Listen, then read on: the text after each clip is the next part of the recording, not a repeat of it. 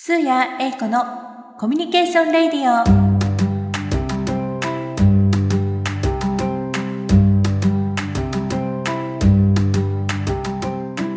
皆さんこんにちは。パーソナリティのスーヤエイコです。3月に入って暖かくなってきましたね。同時に花粉が舞っています。皆さん、花粉は大丈夫ですか？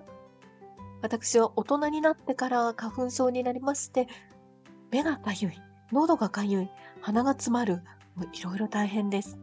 本当にひどくなると自分でも何を言っているのかわからなくなるんですよね。私、まあ、過去、長く電話のプロでしたから本当に困っていました。もう最後のご挨拶すら何を言っているのかわからない。ご挨拶したら、はって聞かれる。ご挨拶したはって聞かれるってもうエンドレスですね。もう早く花粉が過ぎ去ることを願います。さて、で今日はゲストに合同会社ブラストアーツの代表で作家、シナリオライターとしても活躍中の白木原良二さんをお招きしています。ブラストアーツはエンターテイメント業界と実力のあるクリエイターの価値を向上するという理念で2022年3月、去年の3月ですね、に立ち上げられた会社です。シナリオ、イラスト、ボイス、配信の分野に精通したクリエイターさんを集めて、ハイクオリティな専門性に重きを置いたコンテンツ作成事業を行っていらっしゃいます。今日はそのシナリオライターのお仕事についてやエンターテインメント業界というワクワクするお仕事の内容を伺っていきたいと思っています。最後までどうぞお楽しみに。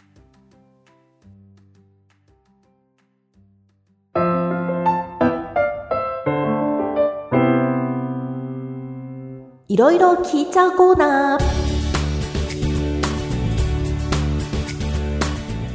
白木原さん、こんにちは。今日よろしくお願いいたします。よろしくお願いします。あお願いします。白木原さん、本当にいろいろ聞かせていただきたくって。あ、はい、まあ何でも、何でも話します、今日は。はい。ありがとうございます。あの、物を書くって、お子さんの頃からお好きだったんですか？小さい頃から物書いてらっしゃったんですか？あ、僕が、あのはい初めてその文章というか、小説だったんですけど、書いたのは、はい。えーっと、14歳の頃ですね。14歳 ?14 歳？中学生ですよね、ね14歳。もう内容は本当にぐしゃぐしゃだったんですけど、えー自分でちょっと書いてみようってなって書いたのが、そうですね、中学生の頃。すごい。それは、例えば小説とか、どういうジャンル。小説ですか？へえ、すごい。どん、どんな小説をお書きになったんですか？その当時、あの、はい海外ファンタジーにすごくハマっていて、へえ、はい。そうですね、ファンタジーを書いてましたね。あ、すごい。まあ、中学生の頃はすごくずはいっと書いてたんですけど、うーん高校に入ってからちょっと文章から離れて、まあ、大学時代にまたちょっと文章に触れ始めたかなっていう。あ感あ、シナリオライターっていう専門的なそのお仕事に疲れるには、なんかご自身できっかけがおありになったんでしょうか？あはい、そうですね。大学時代にあのインターンシップではい。ウェブメディアの会社に行ってたんですけども、あのそうなんライタですねーとして、はい。はいあ、ライターとして、すごいそう。ですね、記記事を書いたりしてたんですけど、はいはい。まあなんか、やってる途中で何か物足りなさみたいなのを感じ始めて、はい。で、ちょっとあの、上司に相談してみたんですね。自分のあの、根源みたいなのを知るためのマインドマップみたいなものをちょっと作ってやってみろって言われて、はい。で、やってみた結果、こう、人に感動や驚きを与えたいっていうのを、はい。深層心理で思っているっていうことに気づいたね。ええあ、なんか私今鳥肌立っちゃった。あ そのマインドマップを書いたことによって自分の深層心理をそこで見つけたっていうことですか？そうですうね。で、それって、あの、ちょっとあの、ふ深掘りしていったのと逆の工程を次はやってみたら、うんうんはい。まあ、あの物語を書くっていうところに行き着いて、はい。ノンフィクションをインターンシップでは書いてたんですけど、フィクションを本当は書きたいんだっていうことに気づいて、はい。その後すぐインターンシップ辞めてしまいましたね。あ、そうなんですね。それは、じゃあ、そうするとそこで、えっと、インターンシッ辞めてしまわれた後に、実際にはシナリオライターになるっていう動きを自分でこう取っていかれたっていうことですか？そうですね。あの、まあタイミング的にもやっぱりその仕事にできるはい。ものでないといけなかったので、で、僕うんうんあの就活とか全然やらなかったんですよ。なんかそのえ、サラリーマンみたいになるのが、はい。まあなんとなく嫌だったというか。やりたいことじゃないと本当やらない人間なので、うーん。じゃあもうその時には頭の中にサラリーマンになるみたいなのはもうなかったっていうことなんですね。ずっとなかったですね。へえ、昔から。そうなんですね。はい。まあ、なんか、あのー自分にしかできないというか、その、まあ、自分の個性をちゃんと出せるはい。ものがいいなと思ってましたね、はいと。すごい素敵ですね。それもずっとじゃあ小さい頃、まあ高校生、大学生ってこう大きくなっていく時もそこはブレずに持ってらっしゃったっていうことですか？そこだけはなぜかぶれなかったですね、はい。すごい素晴らしいですね。実際になるには、なんだろう、就職活動じゃないので、シナリオライターになるには、どんな風にしてこうなっていかれたんですか？あまずは、あのーまあ、最初はその分泌業の中で、はい。どれが仕事にしやすいだろうっていうのを考えて、うんうんうんで、まあ、小説家になるとかはいきなりはちょっと無理そうだなってなって、はい。最終的にシナリオライターっていう職業はい。を目指そうと思ったんですけど、はい。うんまあ、本当、最初はネットでその募集してる、シナリオライターを募集している人だったり、会社だったりを調べて、はい。サンプルを書いて送ったりして、はい。で、何件かは落ちちゃったんですけど、やっぱり、はい。はい。うんたまたまツイッターではい。募集している方がいて、へえ、はい。で、その方にあの連絡してみたら、はい。あの別の人を紹介してくれて、はい。制作進行っていう仕事をしながら、はい。余った時間でシナリオを教えてもらうっていうところからスタートしましたね。ゲーム会社にはい。席を借りているうんうん人がいて、はい。で、その方がもらってる仕事をはい。手伝いながらっていう感じでしたね。なるほど。う仕事が出来上がっていく世界はどういう風になってるんだっていうのが、そこで見えるんですもんね。そうですね。うーん。なので、あのさ、今でも最初がそういう経験だったのが良かったなと思ってますね。あ、そうですね。やっぱできちゃうっていうのもすすごいですね。まあなんか選択肢がなかったっていうのもありますね。やっぱり就活はもうしないって決めていたのあ、そっか。で、ははいい。なるほどで。自分の好きなものの中でうんちゃんとお金稼げるものってなんだろうっていうので、まあ本当そのシナリオ以外あん思いつかなかったので、うんうんやるしかなかったって感じですね。なるほど。まああの多分うんその中学生の頃からその書いてたっていうはい。のが、あのその時の気持ちがまた戻ってきたみたいなうーん。感覚近かったのかなっていう。あ、すごい素敵。なるほど。じゃあ本当にしたかったことがちゃんと形になっていくぞっていう感じでこう蘇ってくる。そうですね。ん。すごい面白いですね。あの、白木原さんにとって、このシナリオを書くっていうのは、ご自身にとってどういうところが一番面白いところですか？まあ面白い部分はまあ本当いっぱいあるんですけど、はい。あの僕あのシナリオを書くのが得意というよりは、はい。物語を考えるのが得意っていう自。分で思っちょっと思ってて、はい。まあ、一番やりがいみたいなものを感じるのは、はい。キャラクターのセリフがはい。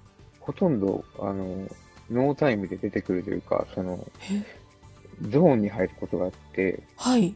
キャラクターが何を言いたいのかがはい。考えるんじゃなくて、もうなんか、キャラクター側から出てくるみたいな感覚になることが、た たまにあって、めったにないんですけど、へーその時は、本はい当、なんか、充実感というか、やりがいみたいなのをすごい感じますね。ええ、面白い。本当に向いてらっしゃるんですね。ええ、そんなに、そういう風にできると楽しいですよね。楽しいですね。楽しいですよね追われてる、締め切りに追われてなければ。はい。ま あ、それはこればっかりは。そうですか。いや、素晴らしい。で、その、まあ、ご自身で物語を作る、シナリオを作るっていうことをしていらっしゃるにとどまらず、去年、起業してらっしゃるじゃないですか。会社も起こしてらっしゃる。うあはい、そうですねま。すよね。会社を起こすってやらなければいけないことっていうのが全然違うじゃないですか。そうですね。え？違うし、増えましたよね。そうですよね。シナリオも書きつつ、まあ、それはまあお好きなのでやってらっしゃると思うんですけど、起業もしようっていうふうに思われたのは、きっかけがポンってないと、やっぱり起業だみたいにならない気がするんですが、そこは何かありました？自分のこ行動するきっかけって大体その、ちょっと変というか、はい。あまり理解されづらいものなんですけどあ、えっと、一時期起業にまつわる話を頻繁に聞いたり見たりするようになったことがありまして、でなるほど。なんか、はいそう。いう時って、はい。あの自分への何かしらのメッセージだなと思うようにしてるんですよね、いつも。うんうんうん。あ、わかります。それでうんうん。はい。起業っていう選択肢はそれまで特になかったんですけど、あ、そうなんですね。まあ、はいちょっと考えてみようかなって思ったのが最初のきっかけでしたね。なるほど。まあ、なんこかあの俗に言うシンクロニシティみたいなう、んうんうん。その起業じゃないことでもはい結構そういうのを実践してたり、大体それが今までそういう決め方をしてはい。間違ったことってあんまりなかったので、へえ、すごい。なんかこうがつい、ついてらっしゃるって言ったらおかしいけど、なんかに守られてたりとかされるのかもしれないですね。こういう話をすると、うん、特に男性にはあんまり理解されあ、本当ないですかね。ちょっと極端なイメージを持っちゃうんでしょうかね。そうですね。ちょっとなんか怪しい怪しい感じ。イメージを持ってしまうのかな あ、でも、でも、あると思いますよ。まあ、所詮私たちが頭で理解できてることなんて、たかだか知れてることですからね。なんか、なんかの信号があってもね、おかしくないですよね。一番すごい結果が出たのが、はい。花粉症花粉症っていうのがあって、嘘？はい、それ教えてほしいです、私だって。でも、それは誰にでもじゃないのかな。花粉症ってはい。思い込みの病気みたいな、嘘本当ですか？あ本多分、多分そんなことないんですけど、はい。そういう説がはい。あるっていうのを聞いて、え、そう思い込むことに全力を注いでみたんですよ。はい。そしたら治りましたね。え？だからあ？今ちょうど花粉飛んでる時期だと思うんですけど、はい。全然もう花粉症にならなくなりましたね。本当ですか？はい。え、それは、なんだろう、その、自分は花粉症じゃないぞって思うっていうことですか？あ 花粉症は思い込みでなるものなんだっていうのを、もう本気で本気で？思えるまでずっと思い続けたっていう感じです。なるほど。あちょっと私やってみよう。本気で。できたら花ご報告し、ください。あはいできたらご報告します。はい。できるかな？できるかなって思っちゃダメなんですね。できるぞって思うっていう。よしよし。ありがとうございます。はい。じゃあ、いえいええっと、なんか花粉症の話で広げちゃいましたけど、そうですね。ありがとうございます。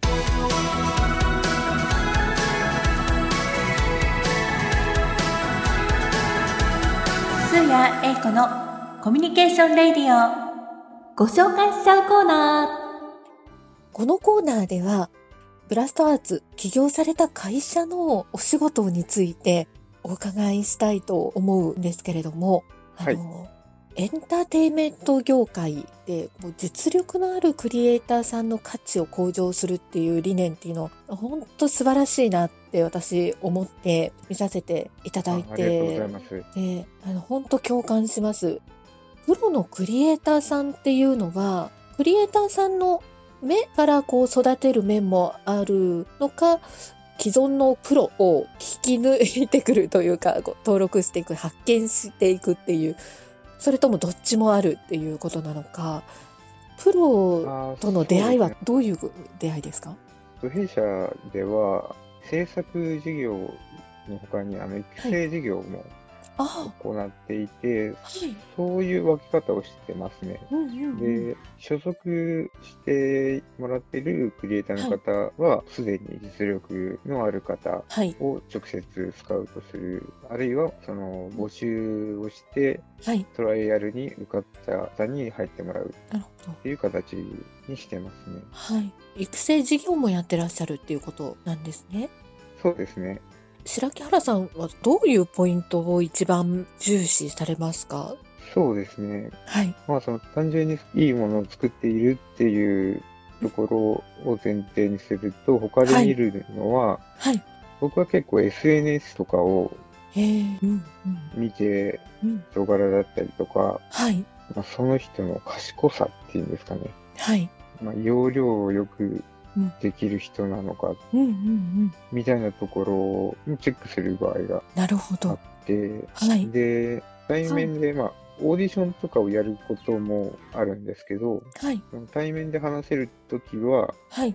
まあ、オーディションの時は、その、必ずその夢とか目標を聞くようにしていて、はい。努力できる人間っていうのは、はい。ほとんどの場合、それが明確になってるんですよね。その夢、どうありたいかっていうのが明確に語れるっていうこと。そうですね。うーん。頑張ってるということは、うん。先をもう、先を見ている確かのとイコールだと思ってるので、に。はい。で、まあ、経験上、夢とか目標が明確で、大きな目標を持ってる人ほど、うん。その頑張ってるっていう、経験上そううん。いう自分の中の統計があるうん。ので。はい。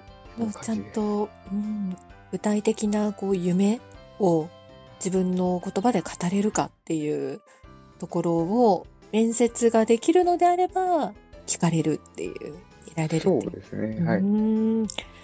ありがとうございます。まあ、もちはいもちろんあの作品もご覧に、えーもちろんあの大事なのは作品がそういうことであ、しょうからはい。でそういうところもご覧になって、まあ、人となりも見るっていうところですかね。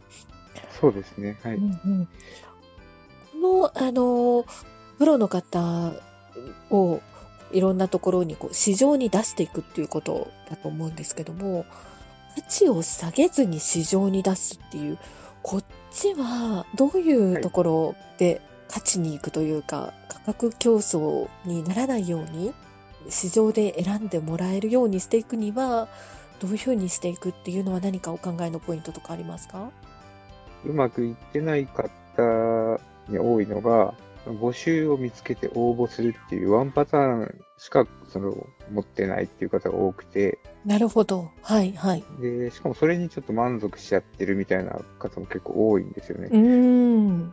それをやってると、生活できなくはないんですよ。おそらく。うーん。案件数自体は結構あるので、ただ、はい。まあ、勝ち上がっていくっていうところを考えると、うん、うん。自分でどれだけ。自分をブランディングして、うんで、営業先を開拓できるかっていう行動が必要になってきて、うんその交渉と提案ですね。交渉提案ですね。こう、その、うんそれを恐れてや,、はいやらないっていう方が多いんですけど、はい。クライアントの方と対等な関係性を築けるかどうかっていうのはい。が重要だと思っていて、うんで、まあはい交渉とか提案って、まあ、確かに勇気のいることではあるんですけど、はい。いきなりそれを突っぱねるみたいな会社さんってそんな別にないはい。ので、はい。自分から、その、なんですかね、自分にとっての最適だと思うことをしっかりうん相手に伝えることがはい。できるっていう、はい。で、ちゃんと説得力、説得力が生まれる状態にしておく、まあ、ちゃんと実力もうん備えてはい。いるっていう、で、それが、そういうことをちゃんとやってますよっていうのが、はい。外側から分かるようにはい。しておくっていうのがうんうん重要だと思っていて、で、勝ち残る上で、やっぱりその、ワンパターンだけじゃないうん行動力っていうのが、はい。まあできれば、あの、一定レベルのところまではいけると思ってますね。すごい素晴らしいですね。売れてる方でも、うん。飛び込み営業ははいあ。んまりしないみたいな人は結構いて、はい。はい。まあ、僕はそれ逆にあのめちゃくちゃ飛び込み営業するタイプで、うん。飛び込み営業でこういう風にしたらうん。話聞いてもらえるみたいなノウハウは結構売れてる方でも持ってない場合が多いので、なるほど。そうすると、そういう新し新しいというか、今までやってなかったことも、その売れてる方でもやってみると、それがまた成果につながったりするっていう。そうですね。うーん。あ、面白いですね。素敵です。さらに、なんかこう、業界を底上げしていくというか、業界のレベルアップを図っていただくっていうところに貢献していただければと思います。ありがとうございます。最後に、まあ、これ聞いていらっしゃる、そのリスナーの方は、ご自身がクリエイターの方とか、これからクリエイターになりたいなっていう方とか、いろいろいらっしゃると思うんですね。で何か、はいあの、白木原さんから皆様にメッセージがあれば、あの、おっしゃっていただけるとありがたいのですが、何かはい。いかがでしょう？どのジャンルのクリエイターの方にも言えることなんですけど、はい。多くの人が誰のために作っているのかっていうのを意識できていない場面での結構見ることがありまして、はい。クライアントのオーダーに沿ってうん作品作りをするっていうのは、まあ当たり前のことなんですけど、はい。創作ってやっぱりあの、人の心や行動だったりに影響を与えることで、うん。その価値が膨れ上がるものだと思っていて、誰のために、どう思ってもらうために作っているのかっていうのを、はい。ちゃんと頭に思い浮かべながら作るはい。っていうのが、まあ、その今、クリエイターの方に伝えたいとですね。なるほど。深いですね。対象になる方のことをやっぱりちゃんと考えて、誰にどうどういうメッセージを伝えたいのかとか、どう心を動かしたいのかっていうことをちゃんと思い描くっていうことですかね。そうですねまあ、ライターさんとかはい。に教えてるときに、はいそ。の今話したことを言うと、はい。一気にいいもものを書いてくれる。ことがあるので、そっか。もともと想像力は皆さん終わりになるから、書けるんだけども、いつも書いているそれが誰のために書けているかっていうところを、より一層ちゃんとこう意識をするっていうことで、すごくいいものが出来上がる。そうですね、その仕事として書いていいる間にはい。忘れちゃうんだと思うんですよね。あーうん。確かに。あすごいいいお話ですごい素晴らしいメッセージですね。なんかあ、あそっかりがとうございます。思われる方、たくさんいらっしゃると思います。ありがとうございます。何かお知らせがあるっていうことなんですけれど、そちらもぜひ、あ、はい。はい、クリエイター向けのコミュニティというものをはい、実は持っていまして、はい、会員の方だけが得られるクリエイターとしてのノウハウとか知識だったり、あと考え方とかも学べる場所になっていて、はい、まあ、僕がその発信していくんですけど、はい、なるべくその教則本とかには載っていないような、はい、そこでしか得られないような内容のものをはい、定期的に吸収できるような仕組みを作ったりしてます。で、まあ、クリエイター同士の交流もできますうんうんし、はい、まあ、そのコミュニティに参加してもらいたいっていうのがすごくあるんですけど、参加してくれた方には、なるべく優先的にはい。お仕事を紹介したりだとか、うんはい。そういうのもちょっと考えてます。ちょっと今、あのはい一時的にちょっと更新止めちゃってて、あ、そうなんですねえー。はい。準備が整ったらうんリニューアルして再開する予定なので、はい。今、あの、リスナーさんが聞いて、あ、関心あるなって思われたり、つながっておきたいなって思われる方は、どこでつながっておいていただけるといいですか？一番発信する情報量が多いのはツイッターなので、そうまあなんですね。ツイッター見ていただければ間はい。違いがないかなと。ああとはなんか、僕の名前をネットで検索してもらえると、はい。僕がやってること大体出てくるので、ありました。はいインターネットで検索をして、まあ、ツイッターやってる方だったらツイッターだし、まあ、それ以外でもいくつか、まああの、ホームページお持ちでいらっしゃったり、ノートもしていらっしゃったりとか、いくつかおありになるので、つながりやすいところにこうアクセスしていっていただけるといいですかね。そうですね。はいうん。うんはい。わかりました。ありがとうございます。もうぜひぜひこれからも、ご活躍あのしていただいて業界を引き上げていってください。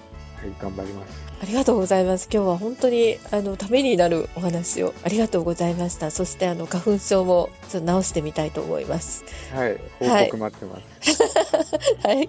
ありがとうございました。今日はゲストに白木原良二さんにお越しいただきました。どうもありがとうございました。ありがとうございました。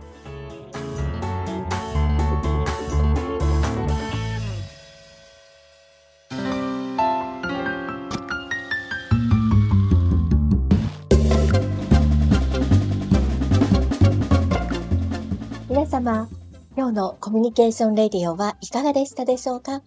私、今日番組で花粉症が治るお話をお伺いできるとは思っておりませんでした。シナリオライターの方へのメッセージは私も心に響きました。白木原良二さんにアクセスされたい方、インターネットの検索で、ひらがなで白木原良二と入れて検索をすると、いくつかの情報が出てきます。ツイッターの方は、白木原良二さんのアカウントは、アットマーク、小文字の W、アンダーバー、小文字の T、T ですね。アンダーバー、フィールド、F、I、E、L、D です。